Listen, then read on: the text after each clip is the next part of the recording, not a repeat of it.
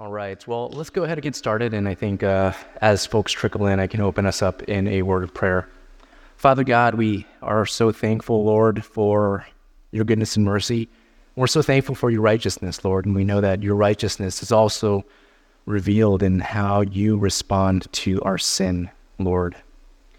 And Father, I just pray that as we take a look at the truth about our own sin, our depravity, our culpability before you, Lord, and also the consequences of that, Lord, I just pray that it would put us in a place where if we don't know you, if we haven't heard the good news of the gospel or responded in faith to the gospel, Lord, that we would be put in that place or we would run to the gospel. And for those of us who have responded in faith to the gospel, I just pray that it would just produce in us just a tremendous thankfulness, Lord, and gratitude and praise and honor and worship to you, Lord, who have given us such an amazing message of good news and salvation, Lord. So I pray that your word would do its work this evening, and just pray that you'd be with me as well to just speak your words, Lord, through me. We pray all this in Christ's name. Amen. All right. Come on in, guys, and the ladies who are here. Well, it is good for me to be with you all this evening, and it's good to be spending time in Romans, and I hope and I trust that even the time that we have been able to spend in Romans thus far, and even though it's just been a few chapters, it's been profitable. But why are we going through Romans? Of all the books that we could go through in Logos, why would Romans in particular be a blessing? Well, all books of Scripture would be a blessing. But in the course of living and growing as a believer of Christ, there can be a temptation to become too familiar with the gospel. And if we do so, we can lose an appreciation for it, right? To even stray from the gospel. And that's just to our spiritual detriment. Because when we stray from the gospel, what is it that we're really straying from? We're straying from the power of God.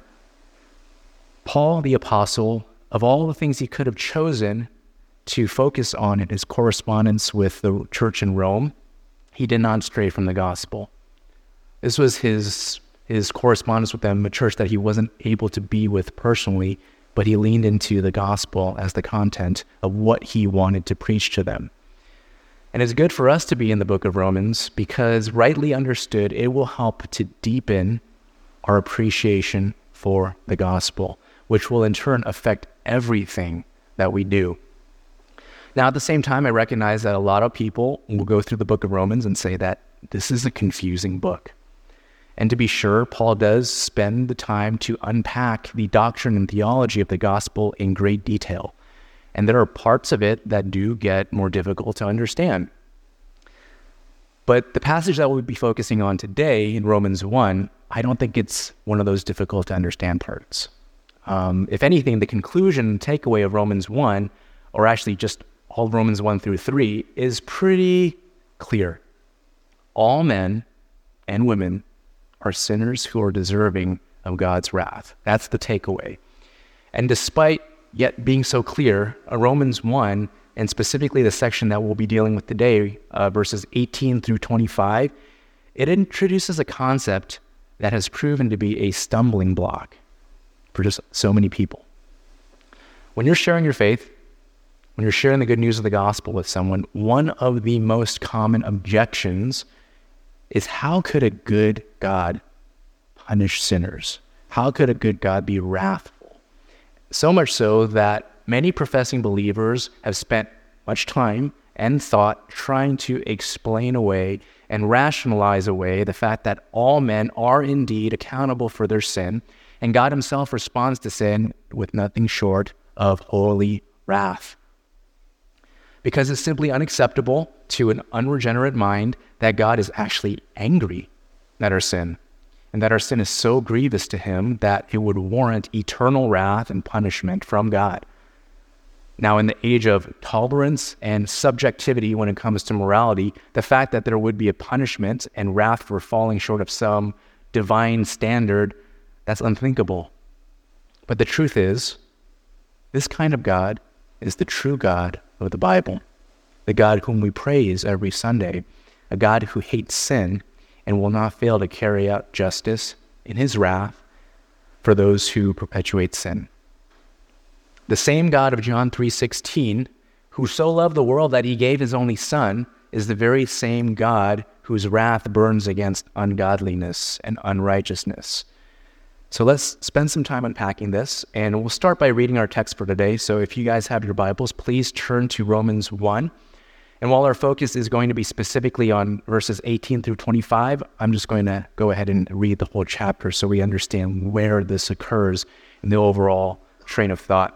Romans 1, Paul, a servant of Christ Jesus, called to be an apostle, set apart for the gospel of God, which he promised beforehand through his prophets in the Holy Scriptures, concerning his son, who was descended from David according to the flesh, and was declared to be the Son of God in power, according to the Spirit of holiness, by his resurrection from the dead, Jesus Christ our Lord, through whom we have received grace and apostleship to bring about the obedience of faith for the sake of his name among all the nations, including you who are called to belong to Jesus Christ. To all those in Rome who were loved by God and called to be saints, grace to you and peace from God our Father and the Lord Jesus Christ. Firstly, I thank my God through Jesus Christ for all of you, because your faith is proclaimed in all the world. For God is my witness, whom I serve with my spirit in the gospel of his Son, that without ceasing I mention you always in my prayers, asking that somehow by God's will I may now at last succeed in coming to you. For I long to see you, that I may impart to you some spiritual gift to strengthen you, that is, we may be mutually encouraged by each other's faith, both yours and mine. I do not want you to be unaware, brothers, that I have often intended to come to you, but thus far have been prevented, in order that I may reap some harvest among you, as well as among the rest of the Gentiles. I am under obligation both to Greeks and to barbarians, both to the wise and to the foolish. So I am eager to preach the gospel to you who are also in Rome. For I am not ashamed of the gospel, for it is the power of God for salvation to everyone who believes, to the Jew first, and also to the Greek. For in it the righteousness of God is revealed from faith for faith, as it is written, the righteous shall live by faith. For the wrath of God is revealed from heaven against all ungodliness and unrighteousness of men, who by their unrighteousness suppress the truth. For what can be known about God is plain to them, because God has shown it to them. For his invisible attributes, namely his eternal power and divine nature, have been clearly perceived ever since the creation of the world in the things that have been made, so they are without excuse. For although they knew God, they did not honor him as God or give thanks to him, but they became futile in their thinking, and their foolish hearts were darkened. Claiming to be wise, they became fools and exchanged the glory of the immortal God for images resembling mortal man and birds and animals and creeping things. Therefore God gave them up in the lusts of their hearts to impurity, to the dishonoring of their bodies among themselves, because they exchanged the truth about God for a lie, and worshipped and served the creature rather than the Creator, who is blessed forever. Amen. For this reason, God gave them up to dishonorable passions, or their women exchanged natural relations for those that are contrary to nature, and the men likewise gave up natural relations with women and were consumed with passion for one another, men committing shameless acts with men and receiving in themselves the due penalty for their error. And since they did not see fit to acknowledge God, God gave them up to a debased mind to do what ought not to be done. They were filled with all manner of unrighteousness, evil, covetousness, malice. They are full of envy, murder, strife, deceit, maliciousness. They are gossips, slanderers, haters of God, insolent, haughty, boastful, inventors of evil, disobedient to parents, foolish, faithless, heartless, ruthless. Though they know God's righteous decree that those who practice such things deserve to die, they not only do them, but give approval to those who practice them. Well, that escalated quickly. Our passage today starts in the middle of this chapter. Paul has already introduced himself and explained his calling in light of the gospel. And in verses 16 and 17, Paul shifts from personal introduction to the heart of his calling and the theme of this entire letter, which is the gospel itself. Now in verse 18, right after introducing this theme of the gospel, Paul immediately moves to the wrath of God. It says, "For the wrath of God is revealed from heaven against all ungodliness and unrighteousness of men who by their unrighteousness suppress the truth." So Paul, the apostle to the Gentiles, whose desire is to preach the gospel, the message of greatest importance to a church that he may not be able to visit in person, he starts off with God's wrath. So why, in a desire to preach the gospel, the good news, is Paul starting off with the wrath of God? Isn't this the opposite of good news? Isn't this the way to turn people off, just by going all in on the wrath of God? But we can see that when Paul introduces God's wrath, he doesn't do so as a brand new topic, but a continuation of Paul's train of thought. For Paul, when discussing the gospel, the wrath of God is not a separate topic, but a critical component in understanding what the gospel truly is. And this reveals to us a fundamental truth about the gospel that sometimes we overlook and miss, that the gospel is not about us. The gospel is not about us. The gospel is about God. In Paul's explanation of the gospel, which will unfold over the next chapters, he sets the foundation squarely in truths about God, and particularly two revelations about God. That's our first point. God's revelation sets the foundation for the gospel. God's revelation sets the foundation for the gospel. We see this both in verses 17 through 18. Now, revelation, you guys probably discussed in your groups. It just means God is revealing or showing us something. God is making something apparent to us or pulling back the curtains. Verse 17 talks about God's revelation of righteousness. Verse 18 talks about the revelation of God's wrath against ungodliness and unrighteousness. Now, these two revelations about God are the bedrock and foundation for which the gospel can really come. Just as when you build a house, you first have to ensure that you have a solid and level foundation. Otherwise, the house is going to be shaky. Paul's exposition of the gospel in Romans stands on these two unshakable truths about God, that he is righteous and that he is wrathful against the unrighteous. Paul starts off what is essentially a multi-long chapter unpacking the finer points of the gospel with the truth that God is a wrathful God. Now, when we talk about the wrath of God, we can't think of it on the same level as our experience of anger. When we think of anger, we think something happens to us and then we blow up. And then the wrath of God here is not just talking about like a one-time blow up. Like if someone cuts you off on the freeway, or if you wait on hold for too long, you get angry and you blow up. No, the wrath of God is an abiding and consistent anger that can't be satisfied with just some time or distance and a cooling off period. John Murray writes in his commentary on Romans, "Wrath is the holy revulsion of God's being against that which is the contradiction of his holiness."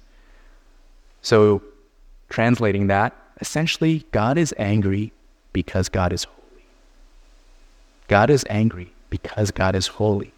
His wrath is a natural byproduct of his holiness, and specifically, it's our unholiness and our unrighteousness, which violates and offends his holy nature and incites his wrath. God's holiness is unchanging, therefore his hatred and his wrath towards sin, that which violates his holiness, it doesn't ebb and flow. It's not inconsistent depending on what kind of day God is having, because that's how our anger works. God is not only sometimes angry at sin. The wrath is there. It's just not fully expressed or carried out at all times. If God carried out his wrath fully and immediately, we would not be here.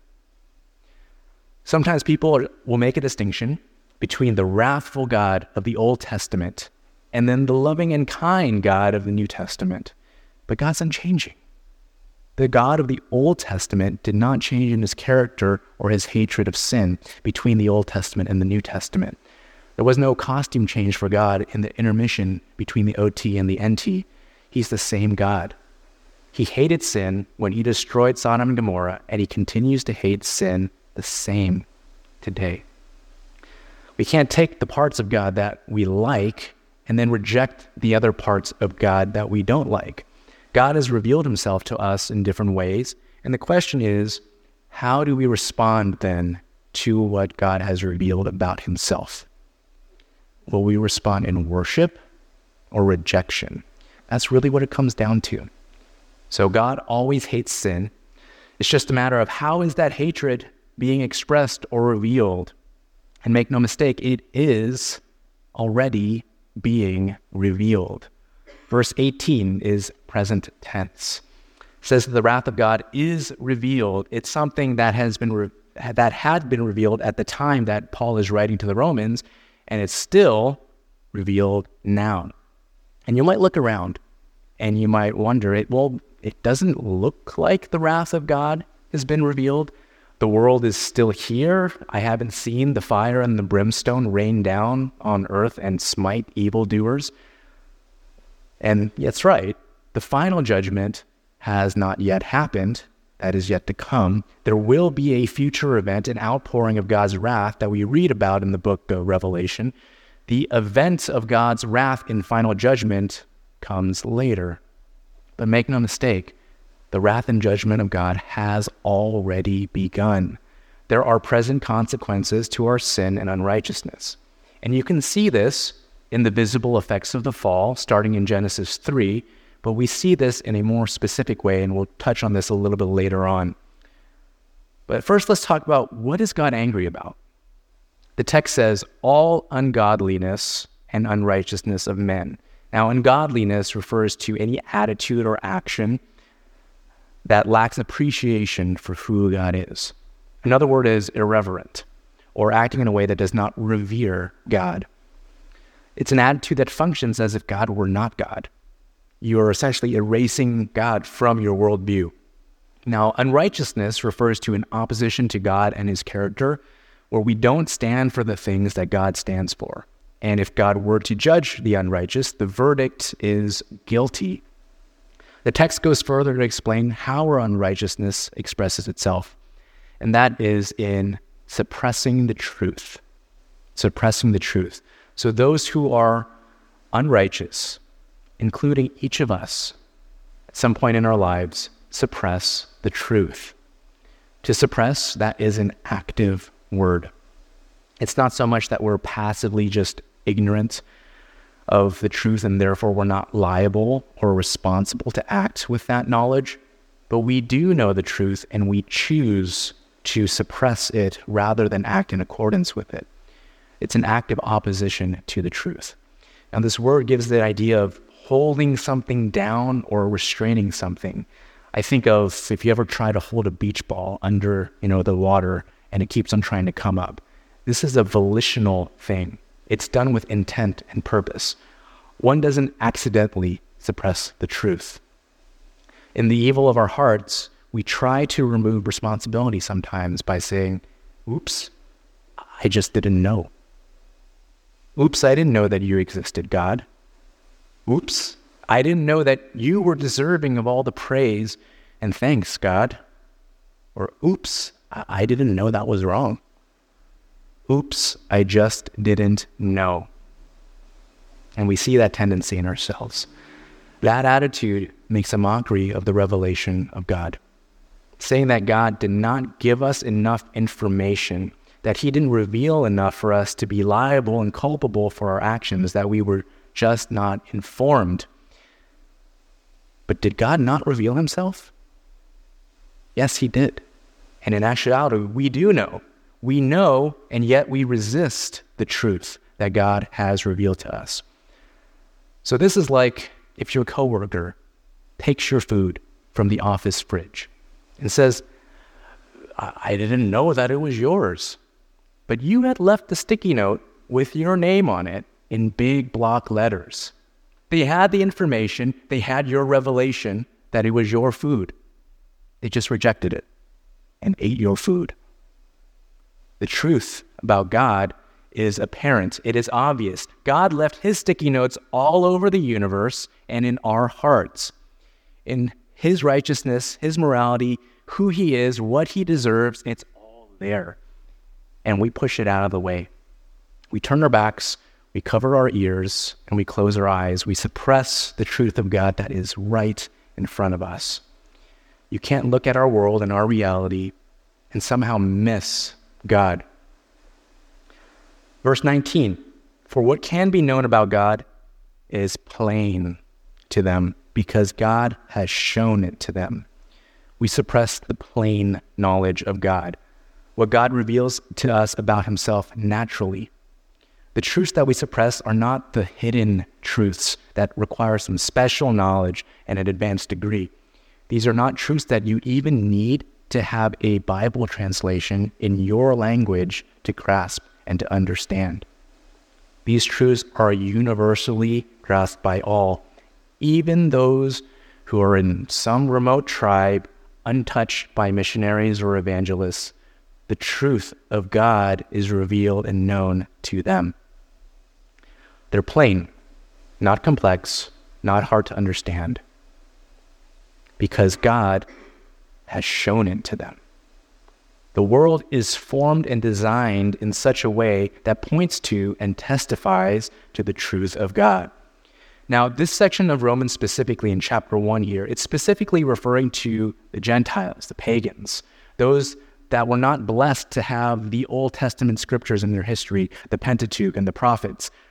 While the non-Jewish world may not have had the detail about God that the Jews received in the Old Testament scriptures or that we have today in our Bibles, they do have the plain, natural revelation of God given in the creation. The text goes on to detail in verse 20 that even though we cannot visibly see with our eyes the attributes of God, his eternal power and his divine attributes, they are clearly perceived. You don't need your eyes to have proof about something. And what has God revealed to us? It's not how he physically appears. It speaks of his invisible attributes, and specifically his eternal power and divine nature.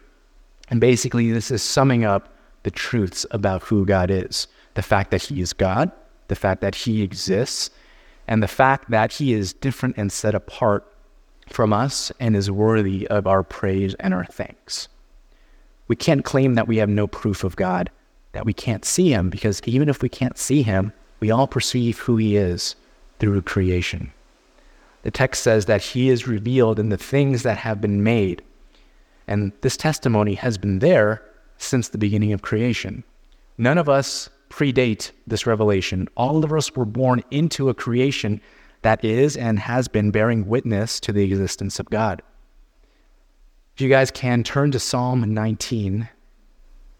Psalm 19 highlights this.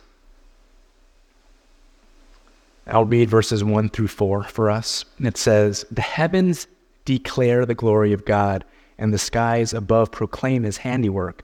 Day to day pours out speech, and night to night reveals knowledge. There is no speech, nor are there words, whose voice is not heard. Their voice goes out through all the earth, and their words to the end of the world." Pretty comprehensive.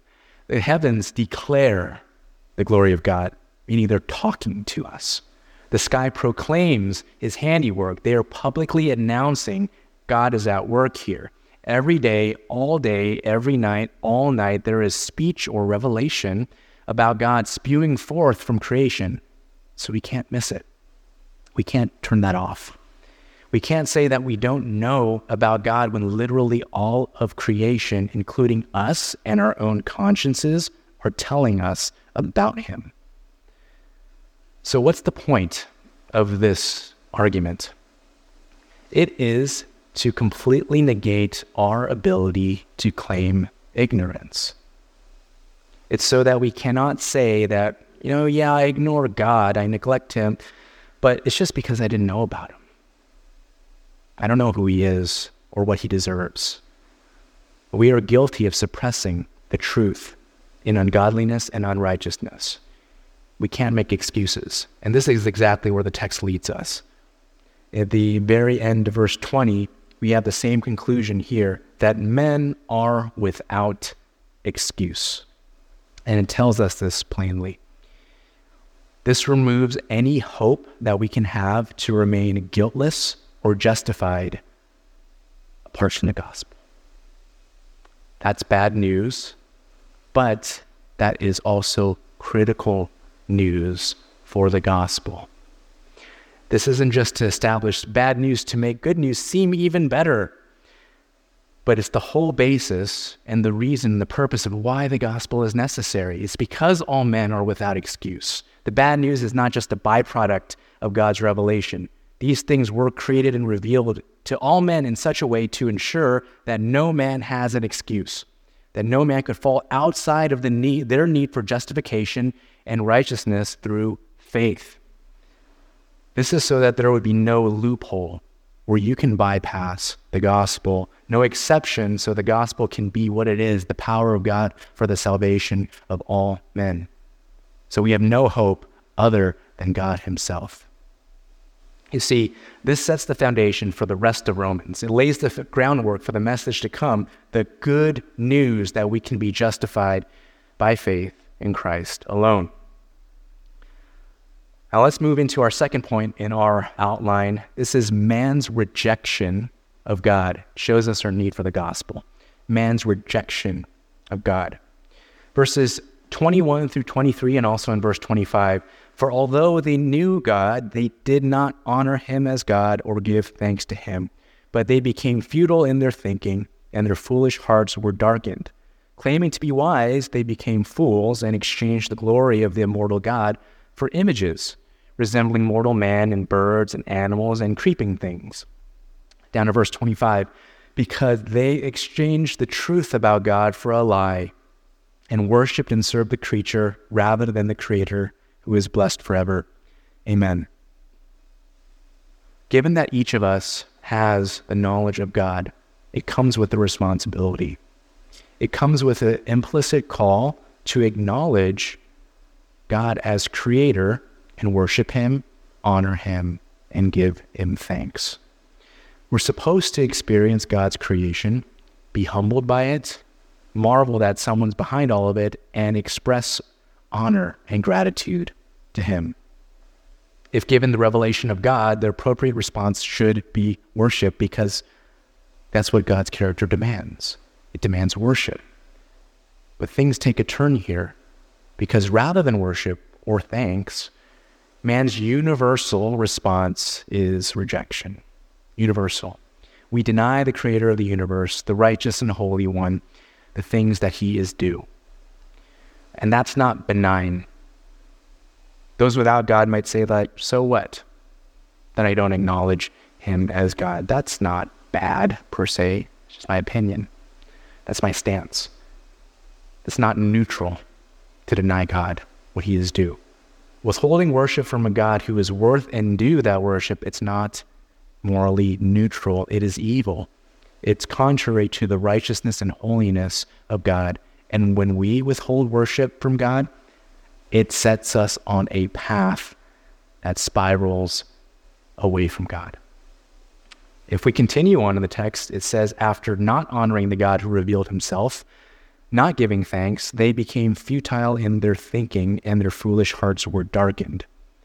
So our dishonoring of God does not just remain stationary. It's directional. It leads us somewhere. Specifically, it leads us away from him. It brings us to a place where our thinking is futile and our foolish hearts are darkened. When it says futile in our thinking, it's not talking about our intelligence, but about our spiritual discernment.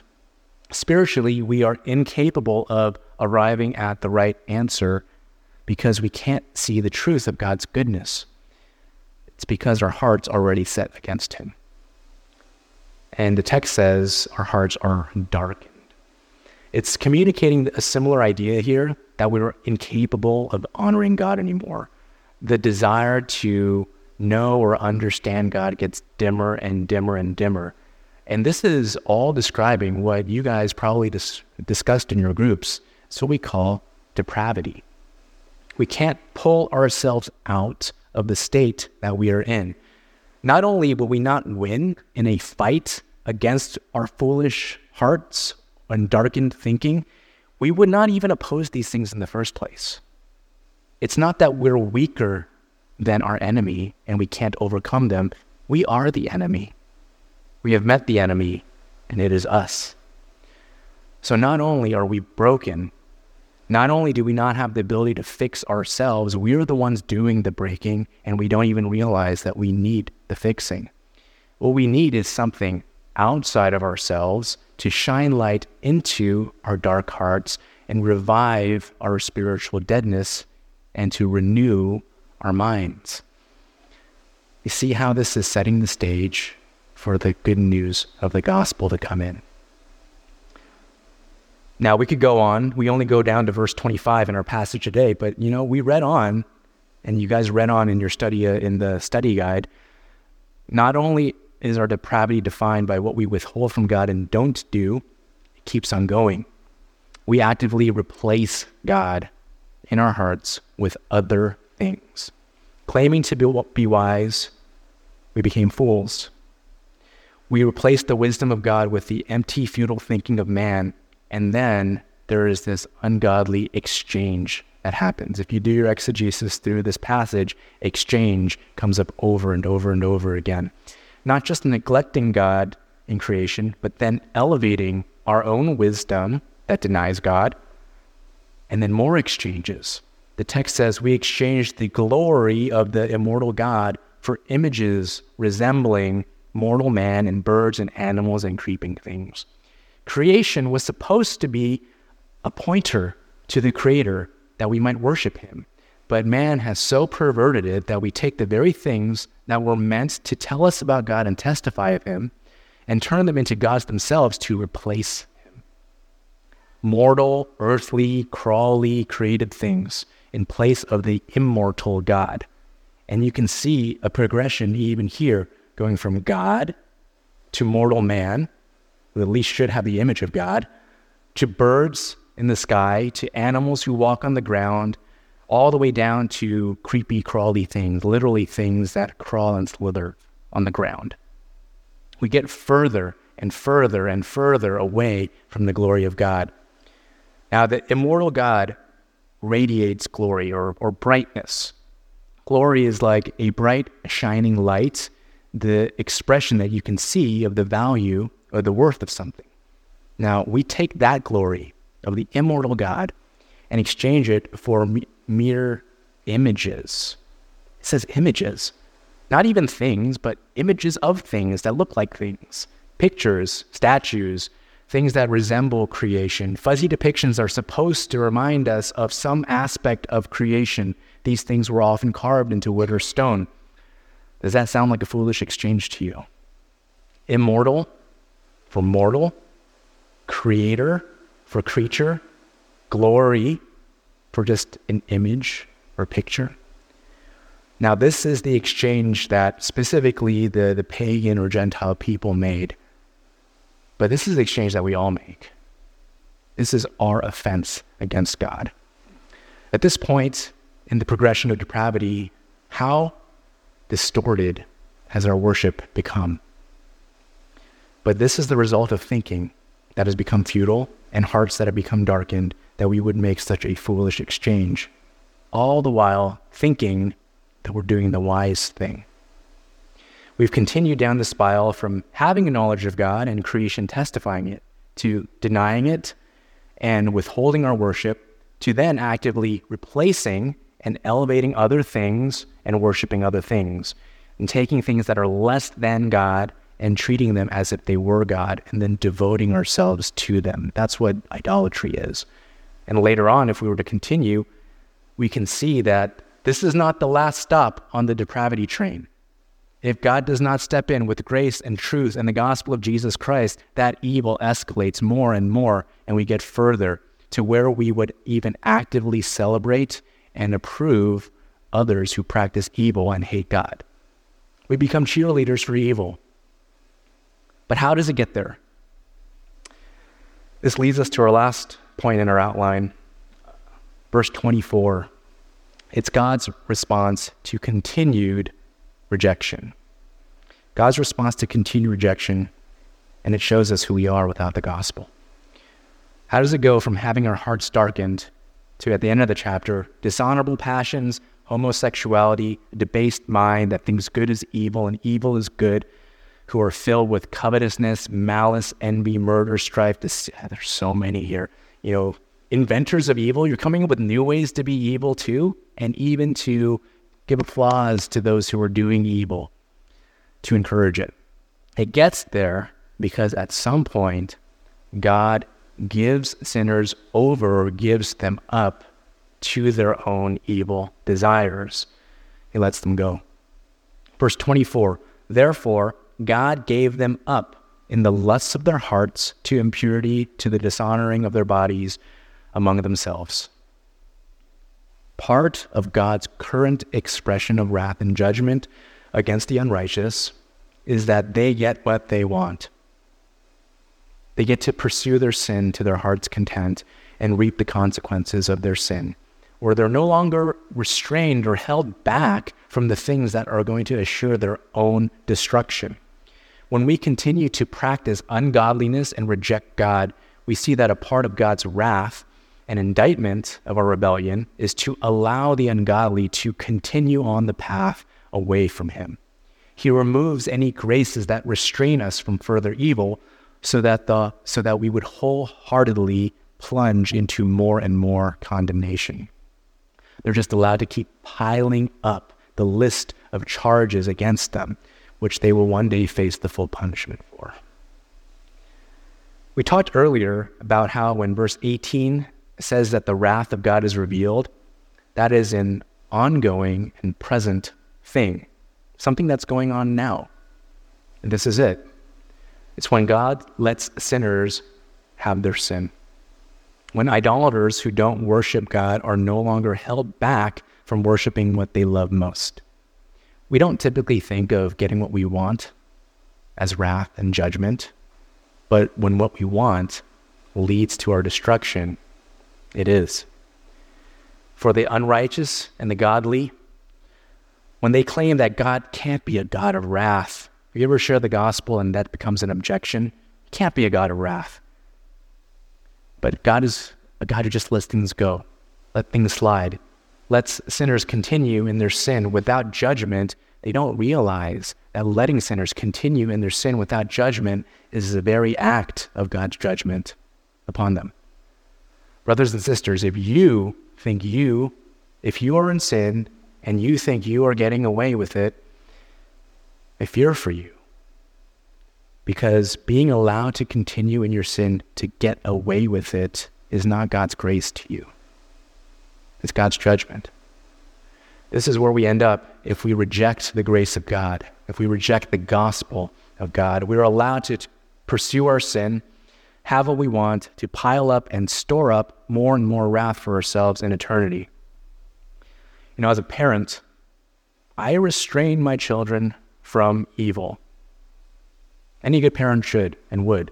If I see my daughters acting foolishly, I provide some restraint and discipline to keep them from continuing further down the path of foolishness.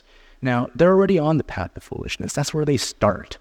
But they certainly could continue further down that path faster if it weren't for a parent's restraint. I hold them back from acting out their foolishness and the desires of their heart, because I know they will destroy themselves otherwise.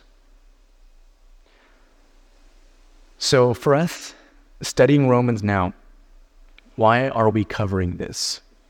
Why are we spending time talking about the wrath of God and the depravity of man?